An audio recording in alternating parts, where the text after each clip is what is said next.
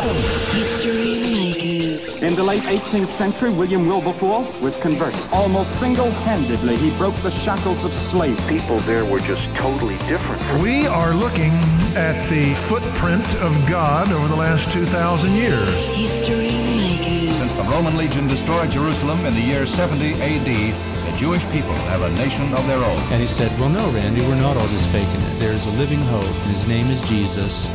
And I believe that that's really why you're here. Christ died for us. History Makers. Hi, and welcome to History Makers. I'm Matt Prater. Today we're speaking to author and speaker Rach K. Roos. How are you, Rach? Very well, thanks. Matt, yourself? Very good. Now, you have got an incredible story to share with us today of really going through uh, one of the worst stories I've heard uh, with regards to domestic violence. But then, out of the ashes, God has risen you up, and you're now being able to help others get through what you've been through.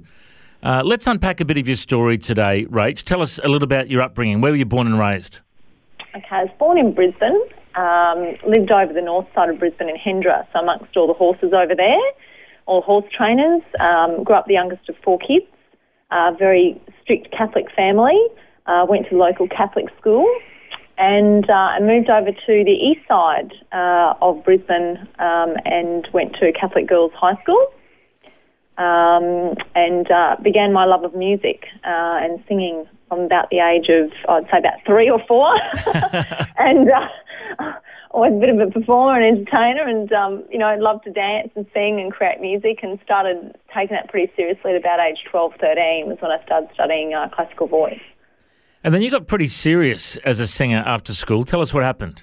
So in by about grade 12, I was accepted into Conservatorium Junior Music School and did a year there whilst also singing at weddings from the age of about 15. Um, continued to sing at functions and weddings and events after school, sing at big concerts, did some stage and theatre work. Um, also did a, a, a small role in a Disney film. Um, so that was that was pretty much my goal was to um, to get to LA and and um, and study acting, or you know to, to go to Italy and sing opera, and you know something creative. That was sort of where the where I saw my path leading.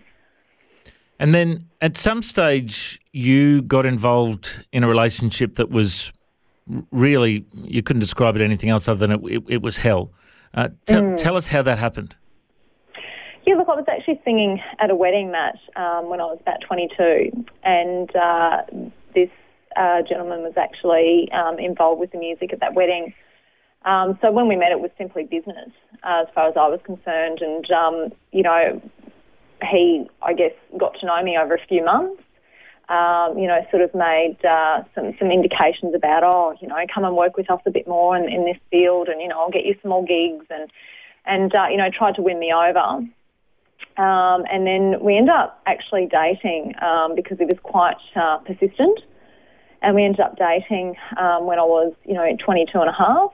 Um, and from there on, for the rest of my 20s, it, it, as you say, it was it was hell. It was um, a very violent and volatile relationship. Um, I lost my self-esteem, my self-confidence, my ability to make choices. I was isolated from my friends. Um, I was abused physically, emotionally, sexually, socially, financially it, uh, it, it, really did change my life and, and the outcome, you know, that I had, had visualised for my life and what I thought my life was going to turn out like um, completely was turned on its head. I'm curious to know. So when you started dating him and you started seeing early warning signs that he was abusive, did you? Uh, were you too scared to get out? What were you going through?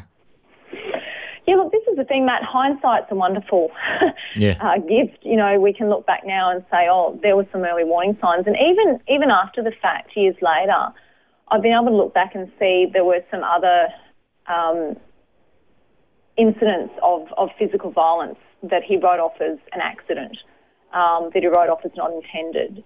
And, you know, when, when you start to be I guess that, that love is blind. You know, you start to fall in love with someone or you start to believe their good side. And, you know, he created a lot of empathy for himself.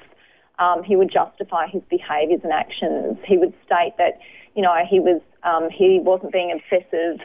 Um, you know, it was because his previous girlfriend had cheated on him. You know, and he was worried I was going to cheat on him too, and that was the justification around his behaviour. And and so I was probably quite naive in giving him the benefit of the doubt in the initial stages.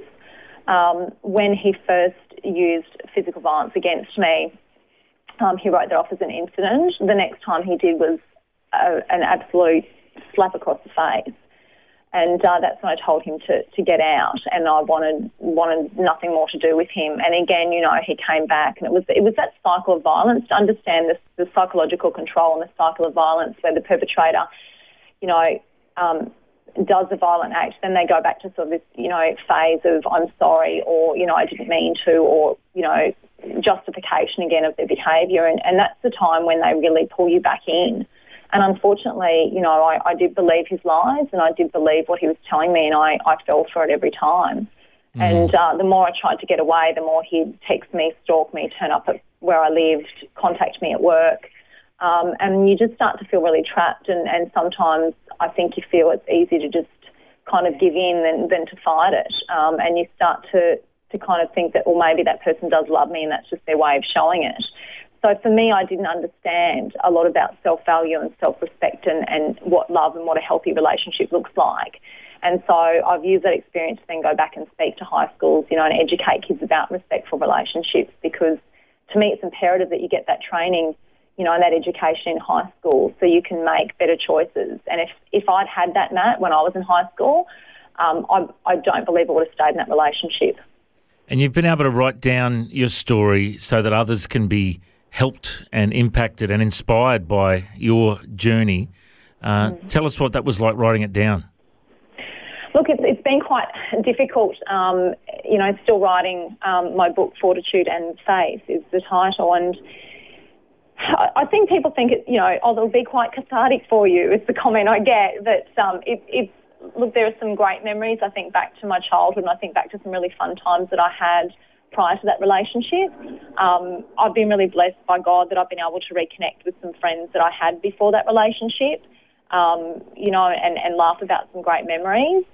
Um, but to really relive it, I guess what struck me is that I sometimes think, how am I still standing? You know, Matt, how, how am I still breathing and living after everything that my body and my mind and my, my spirit was put through? But I, I have this unwavering faith that God was there through it with me. You know, God lifted me from that and He kept me safe. And, you know, there are plenty of times I yelled out, you know, God, where are you? Like, why, why have you done this to me? And I kept blaming God when really it was, you know, like like the old saying about foot, the footprints in the sand. You know, when you only see one set of footprints, it was then that I carried you. And so, you know, I, I had my, my fights with God. I had my struggles with God. But, you know, I, I made a promise to Him at one point that if he helped my baby and I survive, that, you know, I would then do something positive and I would, you know, I would do something to help other people because I, I think it was really at that point, Matt, that I realised I wasn't alone, that I couldn't have been the only woman going through this, and that I really just somehow knew that God was giving me the ability to survive and, and to get out and, and to thrive. So tell us how you did get out in the end. Uh, look, I, I went through obviously a process where I was living in my car. When I was pregnant, I was living in my car. Then when I had my baby, because it was the only safe place that, that we had, um, that was a real struggle. My my partner at the time had taken all my savings and gone through all my money, so I literally had a baby and I was broke.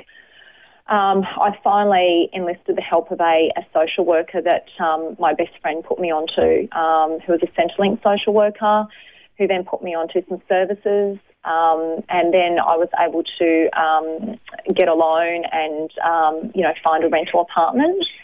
Um, and, you know, I remember moving into that apartment. I had really nothing, Matt. I didn't have much in the way of furniture. I didn't have much in the way of clothes. Um, I didn't have much in the way of toys for my daughter. But I remember just the relief waking up the first morning in this apartment and knowing that my ex was not there to grab me and beat me and throw my food against the wall and all these things that he did like like a routine every day to me. Um, it took me time. It took me actual time to to convince myself that he wasn't going to walk out and do something to me because I was there with my daughter and, and you know that I felt at the beginning we were fairly safe but unfortunately the stalking continued and we had to move several times over the next three years after that. So, you know, when people leave, it's not always the end. The most dangerous time for a woman in a DV relationship is when she leaves and when she's pregnant. Mm-hmm. Um, so I do want to say, though, to women who may hear this, not to think that they can't leave because certainly, you know, women say, I'm too scared to leave or I'm too scared he'll kill me, you know, if I call the police because he's threatened that. And look, my ex threatened those things too, but he tried to kill me regardless of whether the police were called or not. Um, you know, and we've got two women dying a week in Australia at the moment at the hands of, of a perpetrator. So we really have to step up and help women to get assistance and to get safety planning and to get in touch with DV services um, you know, so we can get, you know, the next generation of kids living in safe environments, having these women supported and living in safe environments. And, you know, we've really got to stop the cycle. And we have to hold these perpetrators accountable for their behaviour. That's, that's the biggest thing. They need to be held accountable. And you got involved in a local church that really gathered around you and helped you out. Tell us what happened there. Yeah, look, I, I um, when my daughter was little, I started going back to a Catholic church, and I just found there was a few people, um, you know, that sort of would talk to me and I'd, I'd sing occasionally at church, but I just didn't feel really connected. Nobody knew what I had experienced and gone through, and so I felt still felt really quite alone. Um, I tried a couple of other Catholic churches, and and again, I just was, you know, this single mum. I felt quite ostracised as a, as a single mother, um, like I had done something wrong. And uh, and and I I just said to my daughter one day, look, I just feel like there's something more. It's about a relationship with Jesus. And she's such a smart girl, Matt. And she said to me, Mummy, I just I know. She just knew that I know. And uh, I spoke to um, a friend, a new friend that God had put into my life, and spoke to him. And he had his own story um, of you know what he'd gone through in his life, and he mentioned um, you know a couple of um, you know Christian churches to me, and I said, oh, okay, I might go check them out. And and I did start going to one that was so different. You know, I'm walking in, it's like a rock concert. And I was like, whoa, what's this? And, you know, I love the music and I, I just really love the people. And I, I thought, wow, there's, there's, there's something here. I just felt like, you know, God was reaching out to my heart and um, some amazing things happened. You know, I know God was at work in me and, and then I went through a pretty rough time um, emotionally and, and um, and I, I, pulled back away from God a bit. And then I um, was going to sing at a function and was told to contact um, this pastor who was actually running this event um, to rehearse. And I thought, okay, yep, I'll contact them. And, and, it was actually a church I'd visited once before. And I walked in and the people were just so welcoming and loving. And, you know, I, I sang with them. I sang at this event and I hadn't sung in public for quite some time. And and I just gave it to God. You know, I was like, this is for you, Jesus. And, and I sang and I felt so alive. You know, I just felt really good and really loved by these people. And, um, you know, it was only like three months later my daughter and I received our water baptism, you know, and we became born again Christians. And, and, you know, I was just astounded at the difference that it made to my life. And, um, I'm sorry, I just get really emotional when I think about it because it was at that point that I just I just felt like I wanted to know more about forgiveness and I wanted more joy in my life and I wanted to learn more about God and, and walk with Him. And, you know, when you surrender yourself to His love, Matt, it's just, you would know, and, and a lot of Christians know, for people who might hear this and, and question their relationship with God or think that God hasn't worked in their lives, He is at work every single day in us. And when you surrender yourself to Him and His plan, He does amazing things and He will bring all the right, wonderful, loving people into your life. You know, and I see I see my daughter so so filled with joy and and the spirit, you know, and it's so great as a parent to see her come from such a situation that we have to now be so blessed and to know that, you know, riches are not having the latest iPad or having the latest toys and gadgets. The riches are having, you know, church family and, and having friends that, that love us. And that's, you know, we're so rich with our relationship with God because He blesses us every day. You know, to be alive is, is a blessing, and and that's just um, an amazing gift. Well, Rach, it's an incredible story you've been through, and I'm looking forward to hearing how God's going to open more doors for you as a speaker, as an author. Looking forward to uh, seeing you make, an, make a difference and influence others that have been through uh, what you've been through. So, if people looked at the White Warrior Challenge against domestic violence on Facebook, is that a good way to find you? It certainly is, Matt. Thank you. Wonderful. All right. Well, Rach, I reckon you're a history maker. Thanks for joining us. Thanks very much.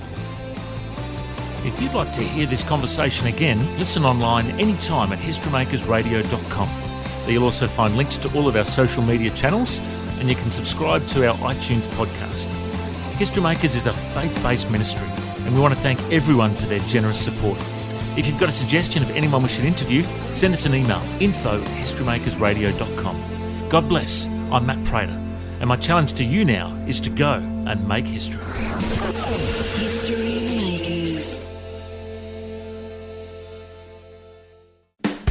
This year is the 50th anniversary for the Bible League.